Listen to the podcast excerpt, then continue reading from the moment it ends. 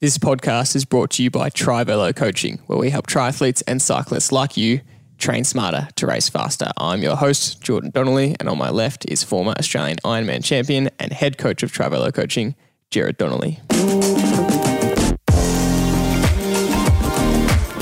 Welcome to today's episode. In the episode, we had a special guest on the podcast today who also happens to be a uh, fan of the podcast. He confessed to us that he is actually a listener, a triathlete himself, but more importantly, a podiatrist, and that is Matt Fieldson. And we really loved the chat with Matt today. Uh, we got to explore everything to do with the foot.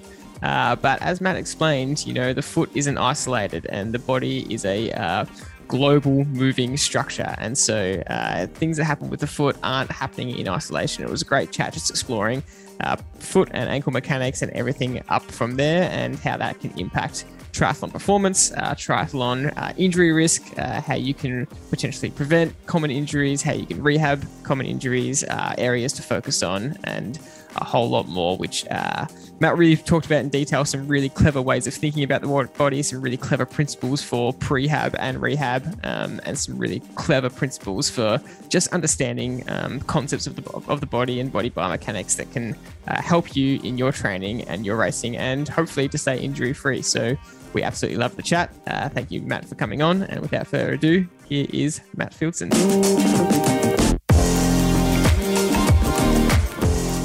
Right, we've got podiatrist Matt on the line. Matt, you, thank you very much for joining us. Firstly, I know you're a, a, personal fan of the podcast. And secondly, I just said, how do I introduce you in terms of where you're from? And you said you've got three different clinics that you're actually working for. So give us a bit of an introduction. Uh, yeah, who are you and um, where are you from?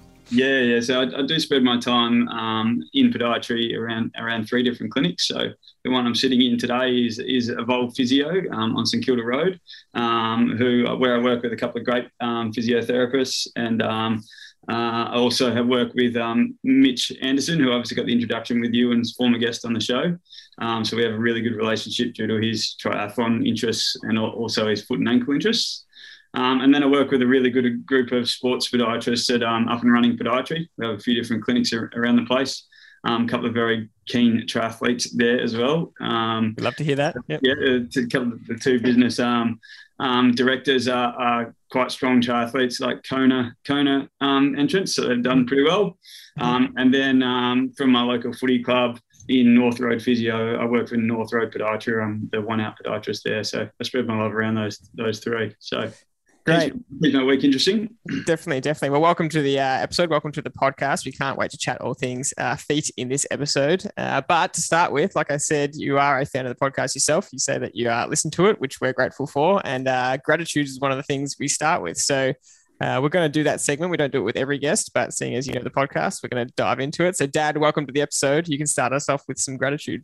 Thanks, Jordan. And uh, my gratitude actually relates to our guest. And uh, on that general theme, I am so grateful that there are so many experts in their fields, such as Matt in, in podiatry and the other guests we've had, who are really willing to give their time freely uh, to give all our listeners um, the tips that they're absolutely hanging out for. So my, that's my gratitude. So thanks, Matt, for being on board. Thanks for having me. That's a great start, Matt. You can go next. Yeah, like I, I think um, listening to these a lot, you know, one of the easy ones, one of the gratitudes we always have is is family. But under current circumstances, you know, we haven't been able to travel to spend time with some of them and so on. And particularly in a job where we're still considered essential, um, your co-workers have sort of become your little family and been people that you've been able to lean on a lot. So I'm really grateful for the great relationships that I have with with the the co-workers that I have at the different places that I work at that have made it so much easier to get through a pretty difficult time and sort of being that um, little family away from home. So, Fantastic. Yeah, very grateful for all of them. That's a great one. Good stuff, Matt. And my one is actually pretty similar to that theme. Uh, I'm grateful for my housemates. Obviously, not being able to see family, your housemates really become your family. And uh, if you didn't like them, then it wouldn't be too fun. But um, but fortunately for me, I really like them, and it's they've actually been a really good uh, presence to have at home um, to try and switch off. We've been trying to do some fun things just to um, get out of our routine, and uh, it has really helped with the lockdown. So that's my gratitude. But without further ado, let's get into the episode. So, Matt, dive in. Tell us about how you got to this point in your career, and uh, you've got a pretty heavy sports background and injury background. So, take us back to the start. Um, how did you end up to this point? Yeah, yeah. I, I, played played all sports as a kid. Um, you know, had a crack at everything. I grew up in Wollongong, and it was all soccer and rugby and so on. There, cricket. Moved to Perth. That's where I found the love of AFL footy, and um, continued to play cricket until cricket and footy until about the age of sixteen, where footy sort of took over. I was playing TAC Cup footy, and um, probably was you had to be super good to continue to play cricket and footy. Um, mm. If I wanted to try, and I probably wasn't good enough at cricket, so concentrated on footy um, to try and make it there. Um, and didn't quite make it straight away, uh, but continued to play footy until you know 33. Um, played you know, some VFL footy with Casey Scorpions and, uh, and and Port Melbourne, and had a long time at, at DLSL in the in the VAFA and the uh, first uh, first division Amos as well.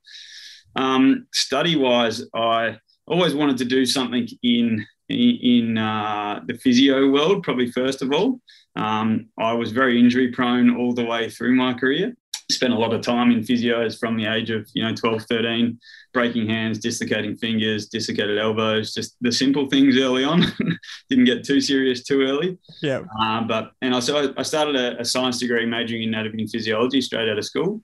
Um, and uh, at age 19, blew my ankle out pretty badly, had a full ankle reconstruction. Mm. Um, and so, along the process of that, became more interested in foot and ankle mechanics and saw a good podiatrist and, um, you know, had some. Had, had some orthotics that helped, but also a good rehab program that helped me to get back into it. And um, yeah, that sort of set me on the journey towards you know doing a second degree and a master's in podiatry after after the science degree.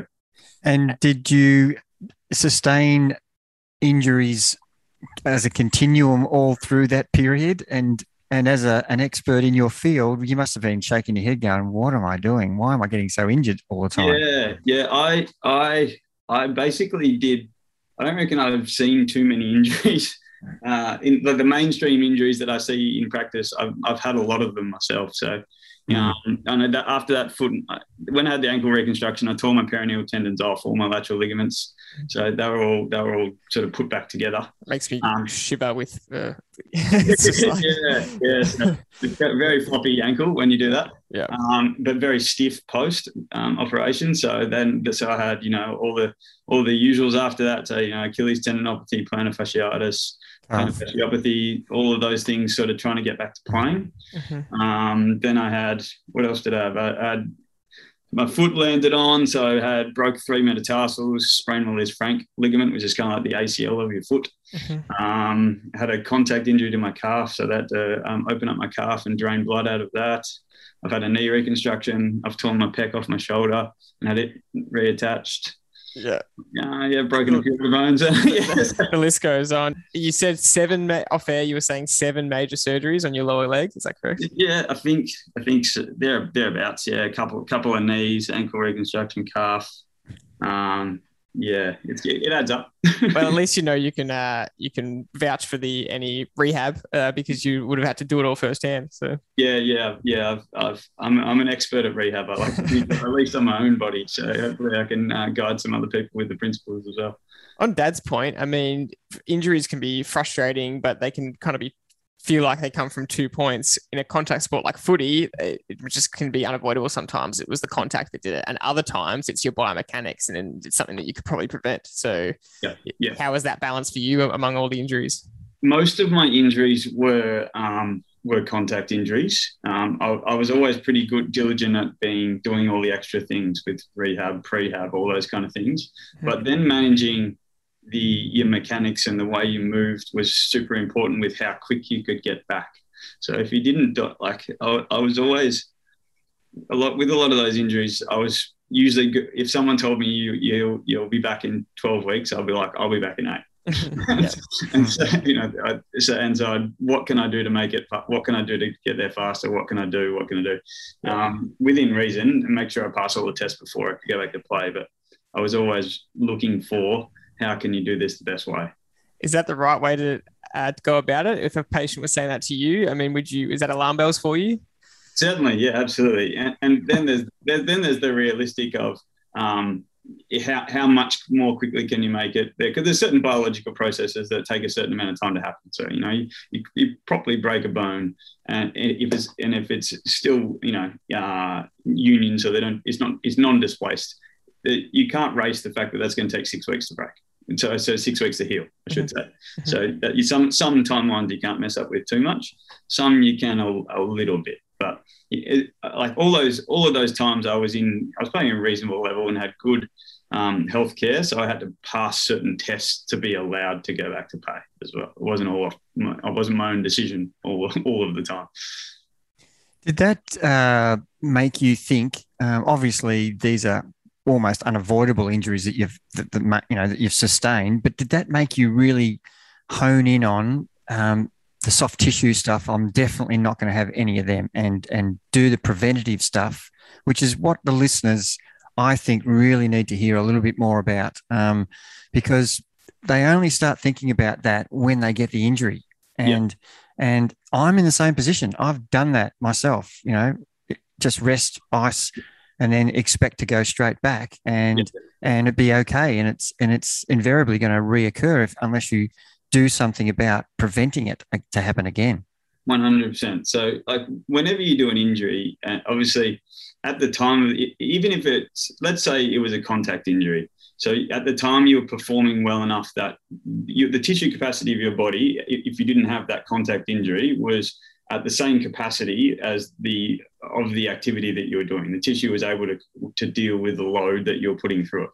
As soon as you stop doing an activity, you know, if you don't train for a little while, you get loss of tissue capacity. You're not as strong. So, but what we'll often do is, oh, we've had two weeks off, but I'll just go straight back to the previous level of activity. Now, your tissue is deconditioned in that mm. time if you haven't done anything about it. So you are already at injury, at risk of having an injury, unless you've done something to meet mediate the fact that you will have lost tissue capacity. So you've either retrained or you've done some sort of cross training, etc., etc. So yeah, that that was super important in coming back from all of those injuries. Is is ensuring that whatever we're talking about, that you have the whatever tissue you're talking about has the capability to produce the forces required to complete that activity. For example, you might talk about say um, if you, you you break your foot, so you put in a in a moon boot, so with the, the, bone heals, but your Achilles tendon doesn't do anything for six weeks. It doesn't mm. stretch, shorten, etc. So you now you you you get out of the boot, and yeah, your your foot your bone works well, but you can't do four calf raises.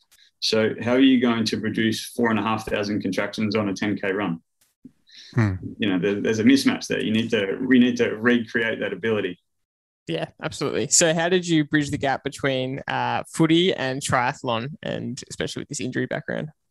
Yeah, well, so yeah, one some often one of the first things you could do was ride a bike um, with with a lot of those operations that I had. So um, I, I, got into riding a bike um, and uh, and obviously and, and some swimming. So you know there were cross training things that I was allowed to do to maintain some cardiovascular fitness, so that when I, you'd get back to footy, that you could you know keep up faster or you could return to play faster because you'd maintain some cardiovascular ability. So I'm doing all this swimming and and, and riding and going well why not? Uh, you know, in the off season when I'm having a crack, when I can actually run, at, at putting it all together. And I'd, I'd watch some Hawaiian Ironman stuff and, and so on as a kid, and, and sort of had a had a loose interest in it. But you know, until you sort of got on a bike and did a bit of swimming, um, didn't think about putting it all together until then, and and it just sort of grew from there. You've got the bug now, do you? Yeah, oh, yeah, big, big, big time, really big time. Yeah, so I've done done a, quite a few. I've done about four four halves now, and quite a few triathlons and having family that lived in Noosa and go, mm. going up there and seeing that, you know, the, the, um, the massive event that is the Noosa Triathlon and everything mm. happens around it. Just, um, it was, I, I, saw it as something that could scratch the competitive itch post football. Unreal. How have you transitioned physically in, from you know reasonably high injury prone uh, career as a as a football player? How have you transitioned to keep yourself injury free as a swim, bike, and run athlete now? Well, I was always pretty uh, good at doing a lot of gym based stuff uh, with football because I was I was small basically to play to play footy. Um, so I had to be, I had to do a lot of work in the gym to protect myself. Basically, you know, um, I was often giving away 10 centimeters and 10 kilos to the guys I play on. So in order to not get broken any more often than I was, I had to had to be pretty strong. So I think having a good gym um, and S&C background um, has allowed me to make that that transition to a degree, and then um, a lot of just reading and research as, as to you know like yeah to um, you know, building loads and how much you should do, and then getting a coach as well. So you get, you know, eventually getting a triathlon coach. Um, so um, to to work in with they don't control my S and C side. I do that myself, but yep. um, you know, making sure that we're building volumes and loads and intensities in the right way. So I, we want to get into some of the specific uh, or common injuries that triathletes might see. Just, just before that, um, I want to ask a more general question about what are some of the lessons you learned uh, with mental or physical resilience with dealing with all these injuries um, personally and applying that to um, your career? I think um, m- most of the time there was always uh, like an, a, an end goal. So, you know, the period of time there was something I had to work towards.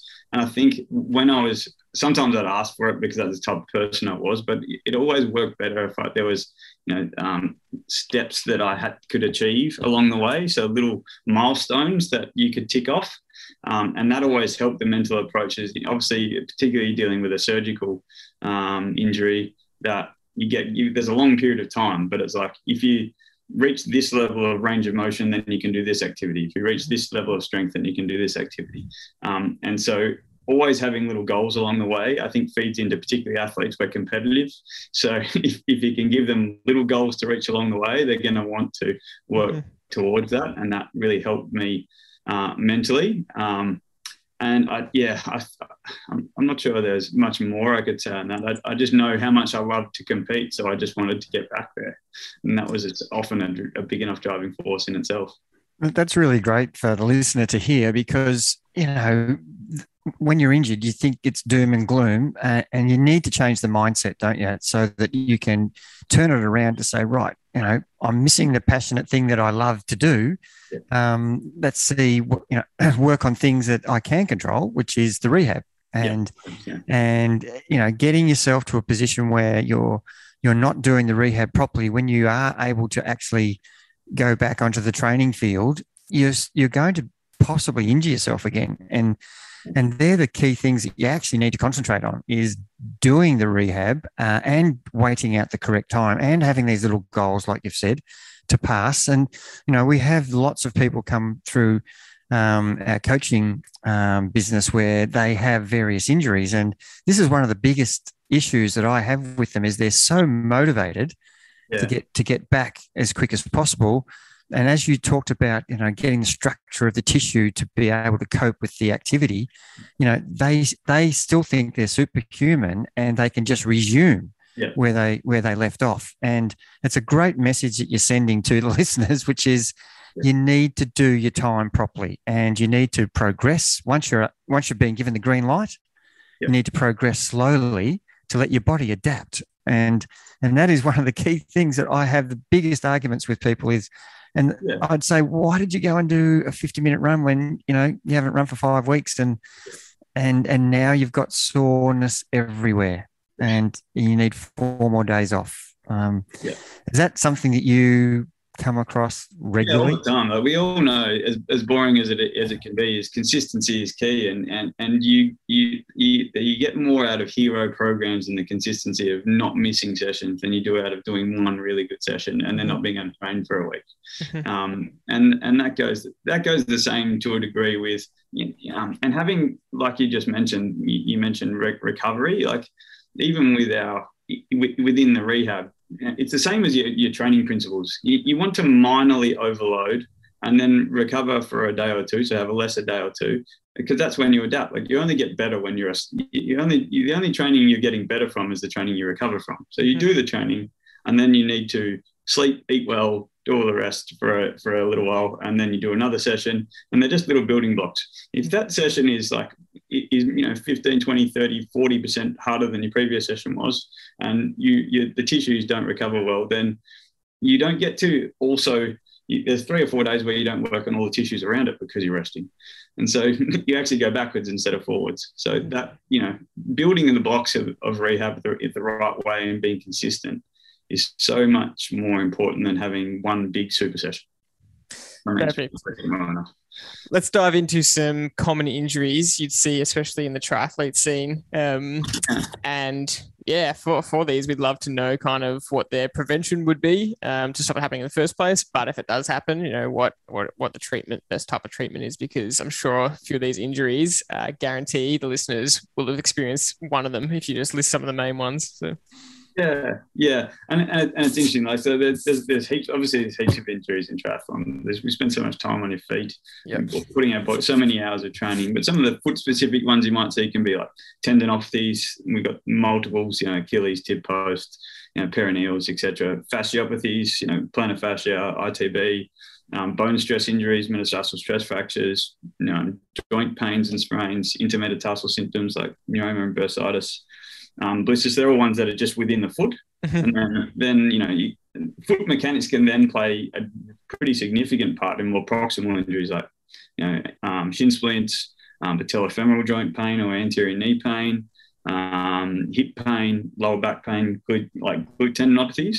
Um, so the list goes on. Um, but um, the causes are often multifactorial between an interplay between the intrinsic factors, so what's going on inside the body, and extrinsic factors. So extrinsic factors are stuff like you know your your training loads, frequency, intensity, volume, the type of training, surfaces that are being trained on, um, footwear, uh, can, like weather conditions, the mm-hmm. patient's diet or the client's dietary habits, and mm-hmm. intrinsic factors that might contribute to the injury could be age, gender, uh, you know, height, weight, BMI, mm-hmm. bone mineral density. Um, so, you know, with, that goes into area like RED-S, you know, relative energy de- deficiency, their, their strength, like we were just talking about, what's their tissue strength like, um, their biomechanics and their movement patterns, the way they run or the way they ride or the way they're on the bike, and their previous injury history. So we know the biggest um, risk for any injury is having had that injury before. Mm-hmm. So that, that, that, that outweighs the risk for any injury. So, but what we can generally assume with just about any injury that occurs is that if the injury occurred, the, the load that was placed on the tissue exceeded the capacity of the tissue. And that's when we, that's when that sort of sits at the top of the pyramid of why you get injured. And so you put too much load through a tissue, it failed, we have an injury. Yeah. Brilliant gold nugget to understand. Yeah. Yeah, yeah. So if, if you take so if we if we take one simple type of injury, so let's talk about Achilles tendon pain. This would be a really common one that you'd see yep. in runners and and and in and in triathletes. So extrinsic factors that might contribute to um, the the tissue capacity of the of the Achilles tendon being uh, like overloaded could be you've added running speed too fast, or you've added hill running too fast. You've changed out your shoe to one with a, a lower heel drop and integrated that too quickly with too high a volume of training. So that is like extrinsic factors. Um, any of those in isolation could cause the injury, or if they if you did all of them at once, you know, obviously you're increasing the likelihood of injury. And then intrinsic factors might be you've had a previous history of Achilles injury, or you've sprained your ankle, you've had a history of calf muscle tears, you've got sciatica or low back pain, and that's neurally inhibiting the calf muscle from functioning properly. So, you know, there, there's lots of there's lots of different things that could happen there, and that's where probably that's where we come in as as the as the practitioner or the podiatrist is to assess the patient and see what is the major contributor to why that tissue's been overloaded. Mm. Like get that full picture. So, training history versus the full assessment that we'll do on the patient, and and um, and then go from there.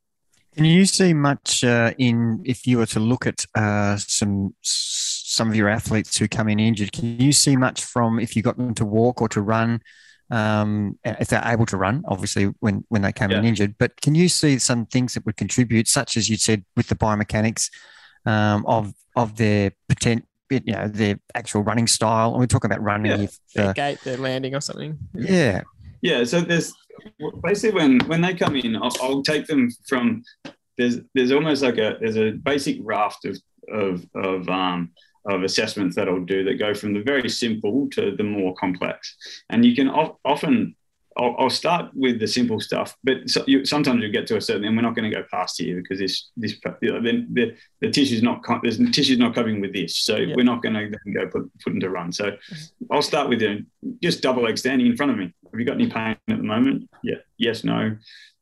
Can you st- stand, get them to stand on one foot, balance on one foot? So how stable are they on one foot? Where's their foot rotating? Is their knee rotating? What's their pelvis? What's their pelvo? Where's their lumbo pelvic stability like? So um, the foot and the hip have, are, are really important because they both generate rotation. You know, the foot supinates, pronates, rolls in, out, and the hip is obviously a ball and socket joint. So, and the knee's the meat in the sandwich between those. So, if we often if we get knee pain, it's generally because there's something going wrong at either end above it. Mm-hmm. Even a single leg balance test is giving us a little quick picture of how those two interacting. Then you do a double leg calf raise test. Are they getting any pain there? if they're, if they're getting six out of 10 pain there, we're not moving on to a single leg calf raise test. Yeah. Uh, if they can do the single leg calf raise test, so we're going to do, um, we're going to do some double leg jumping, hopping. If they can do no pain, then we're going to single leg hop. And when we're looking at that, I'm looking what their foot's doing and their hips doing, what the knees doing, all of those tests. And I'll do all of those before I even make them walk, usually, mm. um, particularly if they're a runner, because that's just, that's a progression in the difficult, the complexity and the and increase in load of tests that you might do. Then I'll definitely watch them walk. And if if they've been okay to hop, they'll probably be okay to to pop on the treadmill and run.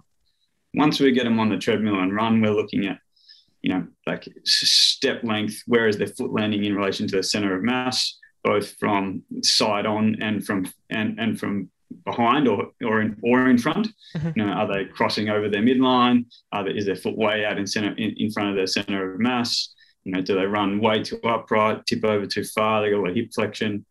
Um, you know, what's their again, what's their lumbo-pelvic control like? One of the last things we look at is their foot mechanics, because sometimes if you change any of those other parameters, you'll get a different foot mechanic. Mm-hmm. So, um, so it's not the be all and end all, but it's you know it, it, we certainly take it into account. And then you want to look at is what's the tissue that they've come in that we've determined is injured. And so where along this pathway is it being loaded? And what can we modify to uh, reduce the, te- the stress on that tissue? Uh, that's a really good uh, summary of the process. And uh, it made me think while you were talking um, if someone came in and, and presented with your plan out of injury to change some mechanical aspect of their running stride and they've been doing it for 40 years. Yep. How difficult is that process? That can, well, that can be really difficult to, to, to change someone's running mechanics. And sometimes, um, and, and sometimes you might think that they need to change a couple, a few things. Um, and it's better to do that stepwise, like pick something simple. And sometimes you might try in on the treadmill, you, you, might try a few different cues and see which tends to work for them. And then if some of them aren't working, then just get them to work with one.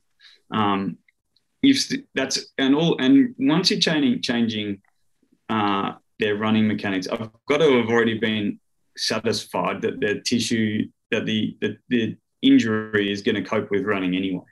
So, so, yeah. so yeah. Sometimes that's a decent way down, depending on what the injury is, that might be a decent way down the pathway. And then it might be, I don't think, I think they run okay, but it, they're still going to get sore. So, mm. what are the, what other things can we do to modify the load on that tissue? So there's other things as a podiatrist that we can use to, to, to modify the load on, on the tissue. And that might not just be the way they move. Obviously, intrinsically, it can be the way they move or their strength. Um, but extrinsically, it might be you know, we could use a different shoe here, or we could put something inside the shoe, which we could just be some padding or a, or a heel lift or an ortho, or some orthoses. So the, the, which we can use to modify the loads that get put on tissue.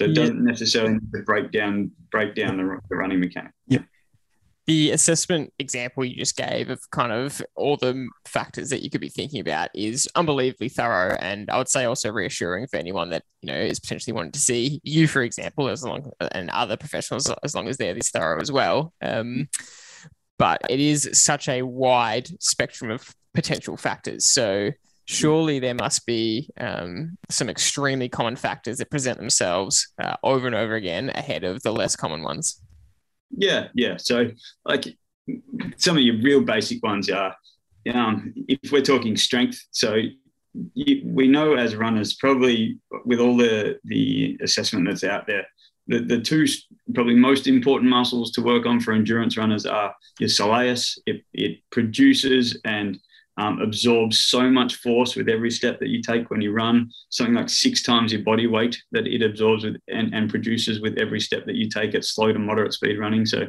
basically anything we do in the triathlon well. And then your glutes, so you know, uh, so maintaining your your pelvic level, so you know your glute med stuff. So if you're going to do anything, you know, strengthen your soleus, strengthen your glutes. Um, and, and sometimes that doesn't even take a long time. So, you know, it can be three minutes at the start of a run. Um, what else are we talking about? Some regular things that you see. So yeah, so definitely like so calf soleus calf strength. You know how many how many calf raises can can you do? Mm-hmm. Um, and you think you know, sometimes you have patients come in and they've got you know Achilles pain or they've got plantar fasciopathy or this kind of thing, and they're saying I'm running 60 k's a week. Why? And, I, and you know I've been doing this for ages. I can't figure out why. You know I've got I keep getting these kind of injuries. And so well they and they can only produce 12 crappy calf raises in the room. And as, as you guys have probably have a reasonable background, is what does the calf got to do when you do your 60 Ks for the week? And how many contractions has it got to yeah, yeah. produce at, and at what force? At, and so at six times body weight as well. You make a good yeah. case there. Yeah. Yeah. So a calf raise where you're not leaving the ground is one times body weight. Yeah. So mm, if, mm. if, you if you're not able to do a decent number of those, yes, in running you're going to swap from leg leg to leg, so there's a slight break, etc., etc. The the there's an elastic storage in the Achilles. It's not just the calf muscle that does the work, but um, yeah, that's you know that's an indication that the tissue capacity is lower than what the activity level requirement. So you know that, that's one we see all the time. Um, then when you talk about running, you, some of the some of the ones you see with people uh, that are having a lot of you know bone stress and anterior knee pain is you know uh, is overstriding. So just you know just their their foot in relation to their center of mass, it just tends to be way too far out in front. And just mechanically, you think about if your foot's in front of you, it's very hard to use to propel you forward. So it's basically a brake mm. until you get it underneath you and you can push off it. Mm. It's pretty hard to push forward off your foot when it's in front of you. Mm. So that's just one that we felt that we probably see a little bit as well. I reckon every single person that's gone to a physio will have um, left with um, some sort of glute strengthening exercise at some point. Um, but probably a less common one that you walk away with is calf strengthening exercises. So apart from calf raises, actually, oh, if you're up for it, I'd like to give you a live example slash test because uh, I personally have had um, a recent foot injury and um, have been doing calf raises and some other things uh, to help. Um, I think uh, if you've been a runner for a long time, I would assume, correct me if I'm wrong, that you will have naturally strong calves. You know, being a runner since my childhood, for my whole life, I've been able to do calf races till the cows come home. I just um, think it's a natural process. But yes. I, ha- I have found with by increasing that, you know, all the muscles around the calf, um, uh, yeah, everything front and back starts to get a bit tighter because um, you're doing, and then so I feel like I'm foam rolling more and doing some other things to try and loosen it, but then you're doing yeah. the strength stuff, and it's it feels like it's kind of a cycle that's um, contrasting itself, and it, yeah. it, to me can feel a little bit like it's um, wasting each other's time. You know, doing the foam rolling to loosen it, and then doing the strengthening to tighten it. So, what are your thoughts on that? Uh, sometimes it can be around the programming of when you're doing that that that rehab. Um, so one of the calves are an endurance muscle. So you know your soleus, if your soleus doesn't turn on, you can't stand upright. So it does it does tolerate large volume of load. Um, I think you know who was it that said uh, Arnold Schwarzenegger made a funny quote. You know, we all know, I'm sure everyone uh, remembers Arnie. Yeah. Um, so he used to talk about it. He did all of his body parts three times a week, except for his abs and his calves. He'd do them six days a week because yeah. they could tolerate the extra load. Yeah. Um, but but even so, I think if there's there's still like just like you do with the rest of your training, there's heavy days and light days. And I think it's I like to when I'm incorporating sort of calf rehab or foot and ankle rehab, I like you to do it on on as particular triathletes, do it on your run days. So that you do it beforehand. Mm-hmm. It doesn't tend to take away from your performance in, in, in, the, in the training that you're going to do. And then if, if I'm getting you to do it second daily, so maybe you know three to four times a week or, or slightly more than that, then you actually get your your calves should get a full day off on your swim day or your or if you swim ride on another day. You don't do your rehab on that day. It's getting like it's getting that time to adapt. You get two sleeps in between when you're going to do it again. Yeah. Um, we all know that tissue recovery happens overnight. So sometimes it's in the programming. Sometimes people get, oh, I've got to do my calf raises every day. I've got to do them five days a week, and they do them on the days they don't run because they don't want to interfere with their running. But yeah. when does the calf break? So sometimes yeah. it can be a programming thing. That's a really great point. Uh, do you have any other uh, exercises off the top of your head that um, would go along with something like calf raises? Because uh, it's just a pretty common one. Well, it is, but there's just sort of different ways to do it. So you like just just doing a straight leg is, you know, it's good, it's reasonable bang for buck. But doing something with a bent leg, doing something in a like in a running position, so a forward lean with a with a with a bent leg can be really helpful. Mm-hmm. If you really loading it up with a Smith machine when gyms are available to yeah. use is, is, is useful. Um, so yeah, I think I think just it's like anything with training. If you do the one thing all the time and you don't give it any variety, that's the only thing you can do. You know, I mean? if you only mm, do, you become good at that you yeah. become good at that. If you only do long, slow rides, you'll be good at long, slow rides. If you only do long, slow runs, you'll only be good at long, slow runs. Like you, if you have variety in your program, you can do work in different energy systems and different positions and different strengths. It's the same thing with rehab. You need to put, you need to work the muscle in different lengths and in different positions to get the best outcome. So um, changing the stimulus is really important. It's a great point. Great answers. I'm really happy with that. Yeah. Yeah, look, uh, just one thing I wanted to ask too, um, while we're on sort of uh, stride patterns and running technique, and yeah, um, a lot of our athletes, when we're asking them to run slowly, as in a recovery run or an easy day, um, I get the feedback that I I can't run slow, yeah. Um, and and then I start thinking, well, if they change their running action when they run slow, are they actually almost creating an injury potential um, yeah. because they're running differently to what they would normally run when they stride out. And yeah. and it's a real conundrum with with actually trying to give them the right response as to look, you should be running the same way whether you're striding out, whether you're running easy or or whether yeah. you're you know and and definitely not um, changing your action um, d- yeah. depending on the speed. You, you, you, know, when I look at the Kenyans run and they're jogging as a group, as a warm up, yeah. they look the same way as when they're striding out winning the 1500 meters at the Olympics. Oh, right. They've just got this beautiful, you know, rhythmical action, except they're not running 230 pace, they're running five minute K pace, but it looks the same. They do it. In, have you seen some of the warm ups that the Ethiopians and the Kenyans go through with all the different marches that they do? And it's it's literally like a marching band. Everything happens at the same time. They do all these incredible movements. They're, they're super coordinated as, as, as well as being um, mm. you know good runners. It, it's it's not an accident mm. um, that they're able to do it that way. Um, and yeah, I think it, it, it, comes from practice and and sometimes some some some help, eh, you know, as to what are the things you're doing well when you're running faster. You know, what what's your body position like? What, what's your foot position like? Um, but it, I think it's sometimes just a little bit of practice too. I, I don't think you I don't know, like we've just spoken about the fact that I think sometimes it's good to give the body a different stimulus. And sometimes what's running is hitting the ground in exactly the same way all the time. And I know you guys are big advocates of hill running and trail running and, and that kind of thing. And what is one of the reasons you're a good big advocate because we're not landing in exactly the same position, loading the exact same thing yeah. the same way all the, all the time. So potentially we don't get too caught up on it.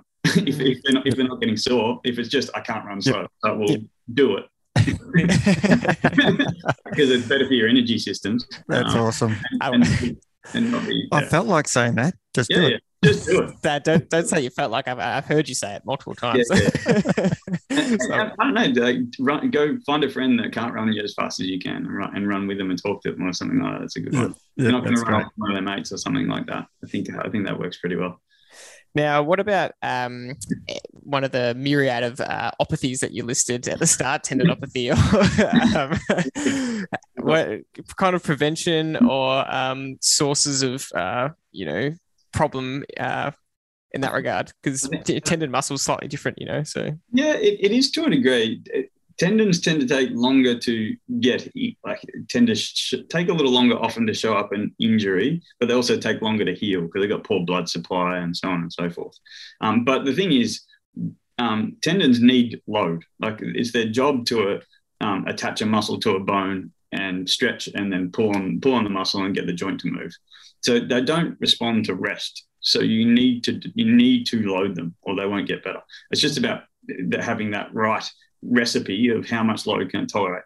And so that, that's that's why you go through say that like the raft of tests that we did, you get to a point that they go, this is okay, this is okay, this is okay, that, that's not okay. And so it's all right. Well, we need to build our volume at what's just okay. So we just want to like mildly overload, recover, mildly overload, mildly overload, recover.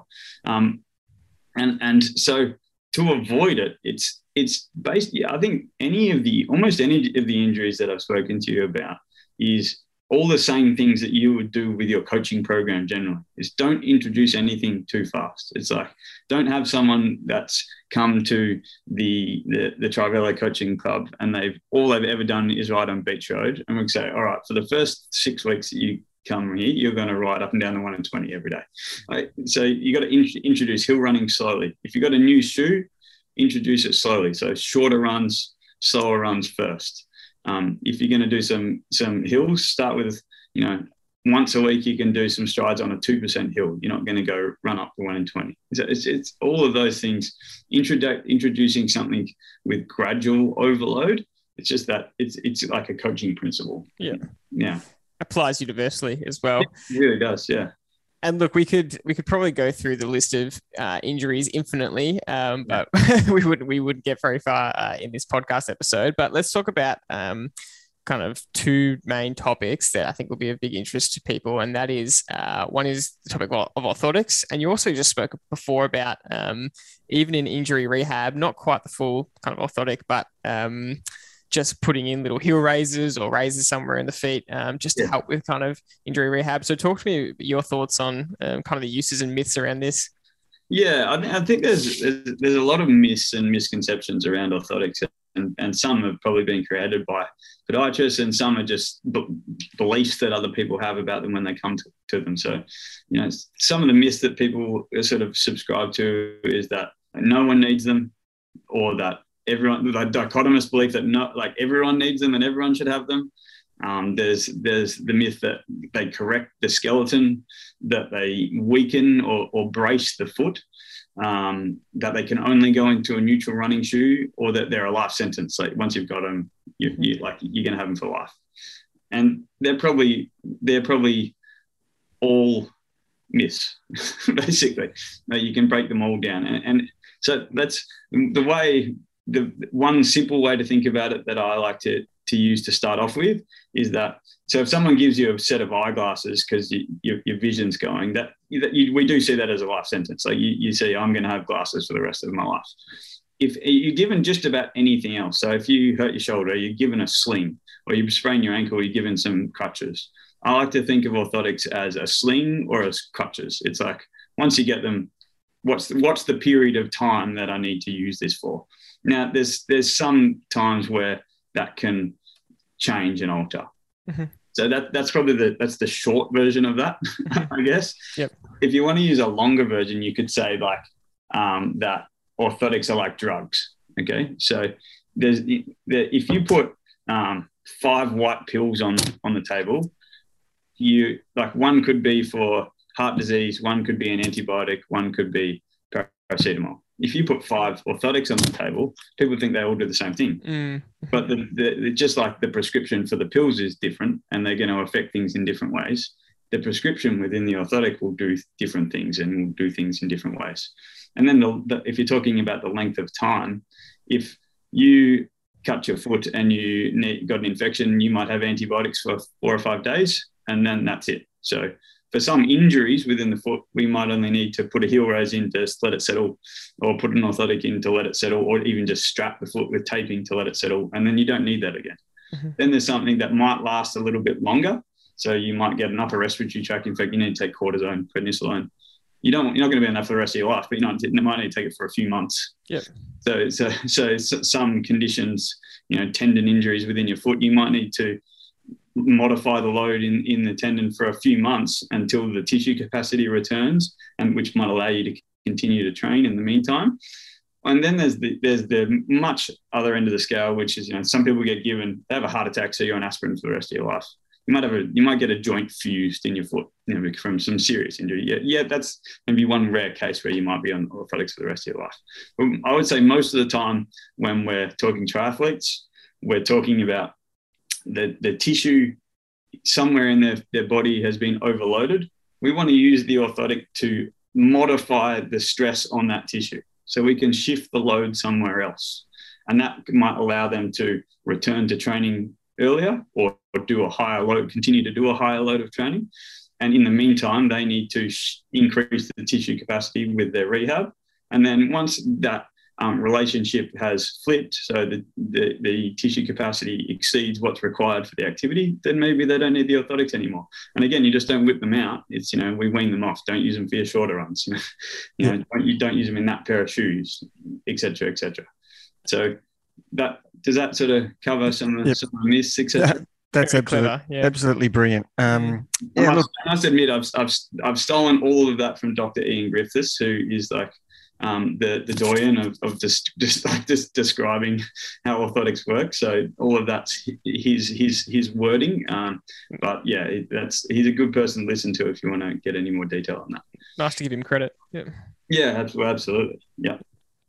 Um, yeah. So that sort of I think uh, is really cleared up a lot of the uh, questions that I had in my mind, and I'm sure the listeners um, who are, you know, every time you think of foot and, and, calf and leg injuries, you think, oh, I need orthotics. So it's great to hear the, the variations that that can uh, be uh, assessed around. So I'm, yeah, I'm, I'm really, really pleased with that response. And, um, and that kind of brings us to the next topic, which is, um, you know, the trend recently has been the carbon sole in running shoes. And I'm really interested in what your thoughts are and how that could be relatable to potential injury um, you know, because they are quite a different shoe um, to what we've grown up.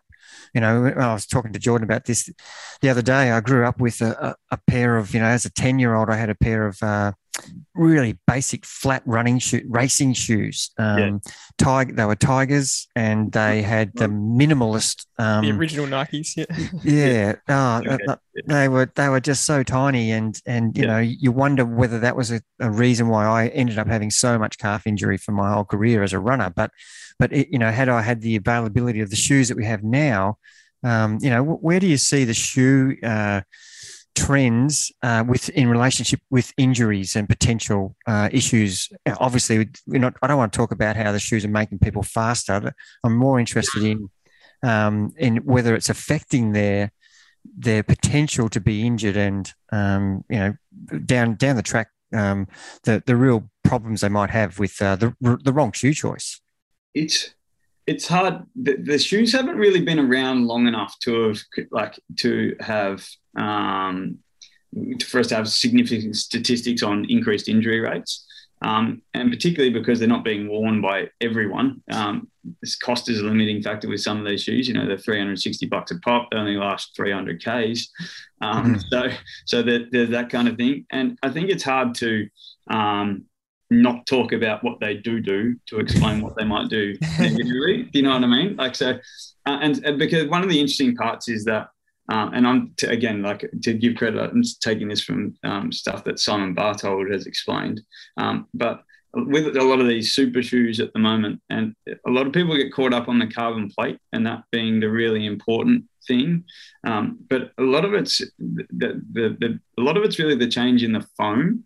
So your, your, traditional EVA foam that's in most of the shoes we've been using up to now has like about a 60% energy return. Um, and so the the Pebax and the ZoomX foams and so on that they're using in some of these shoes has a 90% energy return. So like you, so the amount of you know force you put into the shoe, it's giving you back so mm-hmm. much more. But it, it but again, it, that it, that has a certain lifespan, only lasts so long. But the other part is it's super unstable.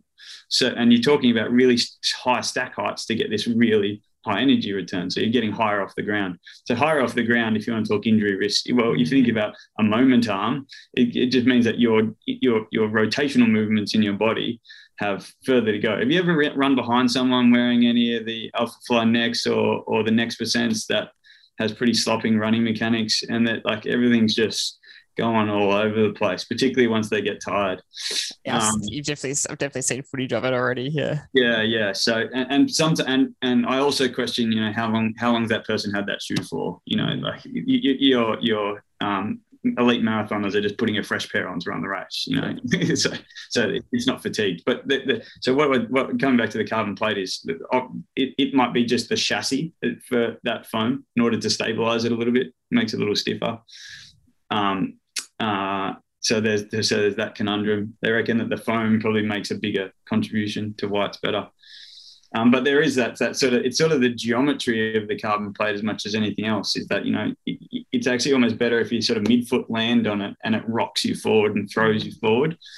And the combination of the two means that yeah, there's less plantar flexor muscle fatigue over time, and that's why it's more it's more relevant to the longer runs as well. You know, in marathoners, half marathoners too, because that, that's when calf, you know, fatigue, fatigue. more important. Yep. You know, the long the longer the run, the more important that becomes. Um, so it, having the, the carbon plate in there does change the uh, the amount of force that goes through the big toe joint. It does change the amount of, of, of ankle joint moment force that there is. The other part is that the, with with it though is it's it's being something seen to be with the ones they've created so far. You have to be strong enough to bend the plate. So a lot of the most it's been much more successful in the male running fraternity than it has been in the female running fraternity so far. And mm-hmm. and it'll be interesting to see whether they have to change the thickness of the carbon plate for that to to change. Um, but uh, uh, I think there was the American running trials that I think the first five athletes in the men's were all wearing the same shoe you know, yeah. the plates.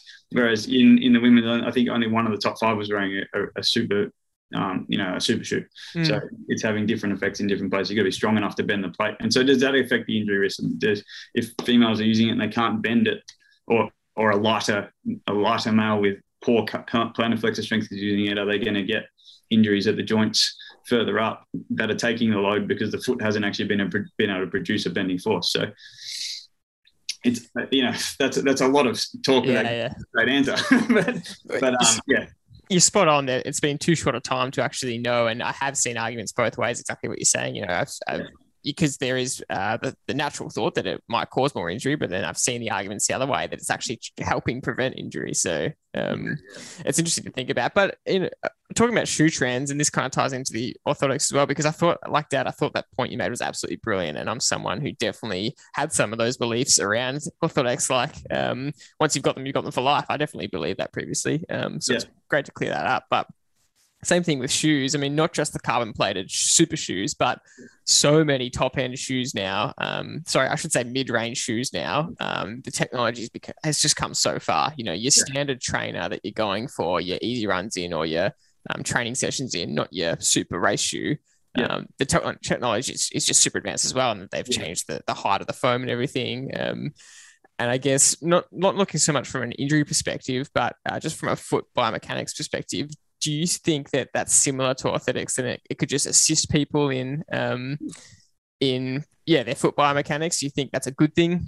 Hundred percent. I think it's it's it's it's um, person specific. So, um, and and to be honest, the orthotic it never works on its own. So it's always the the net effect of what the orthotic does inside the shoe. And if you change the shoe, the effect of the orthotic will be different as well. So, like as a practitioner, we need to take that into account.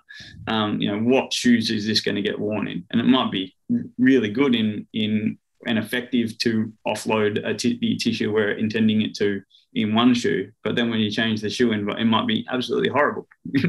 and so so that the net effect of the orthotic and the shoe is super important when we're trying to rehab an injury for sure. Um, I think it it's that kind of thing is important to be uh, notable and what shoes are they using when we do have an injury and is there a tissue we're trying to protect. When someone's otherwise robust i think the, the most important thing is you're comfortable in the shoe. So comfort just to like if you if you put the shoe, shoe on and you're happy you tend to be pretty like you, the run tends to go all right yeah absolutely agree with that. Yeah. yep. Yeah. So that's comfort's actually, you know, in all the studies they do, what like what shoe fixes this now it, the, the, when person picks the most comfortable shoe for them that tends to like lead to the least injury risk yeah yep. so, so, but and and but then from there i think the other things to take into account are other principles that we've already spoken about so don't change anything too quickly so don't don't go from doing all your runs in one shoe to a completely different type of shoe and do all your runs in that shoe on the flip side i think it's really good to have two or three if you can afford it, different shoes running at the same time that are all slightly different. Because what's that doing? It's just like your training. It's it's making your tissues tolerant of slightly different things. Mm-hmm. It's just like another training modality, mm-hmm. realistically. So your yeah. body's not getting used to one position and one thing. That's a that's a fantastic, and it really makes me think about the treadmill, which is sitting right behind me in the picture. Um, and Which I changes your running mechanics as well. Exactly right. And and I've said to Jordan many times, I can run on the treadmill, but the minute I go outside, when each foot has potentially got a different landing angle, yep. I am not able to cope. And you've almost answered that question. It's when I land on the treadmill, I'm landing on the same spot, pretty much step after step. Exactly. Step after step, no camber, you get a little bit of give. So, you know, so like eh, that, that we're talking about when you're trying to offload something with someone who's running outside too. Not only have you got, you know, the foot, so the shoe plus the orthotic environment, what happens when they go run on a camber, on, on a cambered road? Like mm. that changes it all. That changes it all again. Mm. Um, so you know, there's there's there's a lot of variables to take into, and and like when you say with with if if for some people treadmill treadmill running might be really good. So if you know they there's certain positions they they absolutely can't get into. But if if on on the flat and and and and a little bit of give works for them, then you can. If you've got someone that's trying to come back from Achilles tendinopathy, that's the last place you probably want them to run because mm. it gives a little bit, so it's going to stretch the Achilles a little bit more. The ground's moving away from them, so that's mm. going to stretch the Achilles a little bit more. So that's probably going to aggravate their tendon versus running on the pavement. So, mm. so we probably want the person that person yep. running the treadmill. The, uh, someone with a bone stress injury starting running on the treadmill is going to be a better idea because the impact's going to be lower. Um, yep. So we start them there. So yep. we can we can use those things to our benefit and to, and to our detriment. so. Yeah, absolutely. And it's become a pretty popular trend among the pros to really transfer a lot of their training onto the treadmill. And that is just because of the massive load they're doing. And they would be yeah. doing that just to offset some some injury risk. Obviously, they need yeah. to be able to run fast on the road. So doing yeah. all their hard training on the treadmill is not going to help. But more they can do on the treadmill is just yeah. in line, exactly in line with what you're saying. Yeah, it means as you say, so they can work their body systems without stressing their their, their bones and their bones and some of their tendons as much. Yeah. So yeah, yeah. yeah when you're talking about those kind of loads and bone stress injuries is really big for those guys that can mitigate some of that stuff. Yeah, for sure. Well, no, it's brilliant thinking. Um, I guess to finish off with is what would you want the listener to know or understand about podiatry, about your work? What would you what would be the take home message you want to leave everyone with? Oh, that's a tough one. Um, Always is, yeah. Yeah, yeah, yeah. That is that is a super tough one. Um, I yeah, I, I just think that you know, I think don't think about the foot as just um, shoes and orthotics and the foot environment. It, it actually has a, a, significant effect on on the whole body and what happens up above it. So if you're having trouble with you know anything up to lower back pain and you just can't put your finger on it and you haven't had a had a, had a think about podiatry, then potentially come have a chat with us. And and if and if we're if we're not the person you should talk to. Ideally, if we're okay doing our assessment as we have, hopefully we can point you in the right direction. Yeah, that's really great. Well, that's that's a great way to finish, Matt. Thank you very much for coming on. Uh, really valuable insights, and as Dad and I have both said multiple times throughout the episode, uh, just really clever ways of thinking about things. That's uh, just great principles, not only for um, for the foot and your body biomechanics. But as we've already found out, you know, this, these principles apply through training and through uh, most other areas. So a uh, really good way of thinking. But thank you very much for coming on. It's been a pleasure. It's been really, uh, really good to join a podcast that I've listened to quite a lot. So glad to spend some time with you guys. Thank you very awesome. much for having me. Thanks, Matt. Cheers.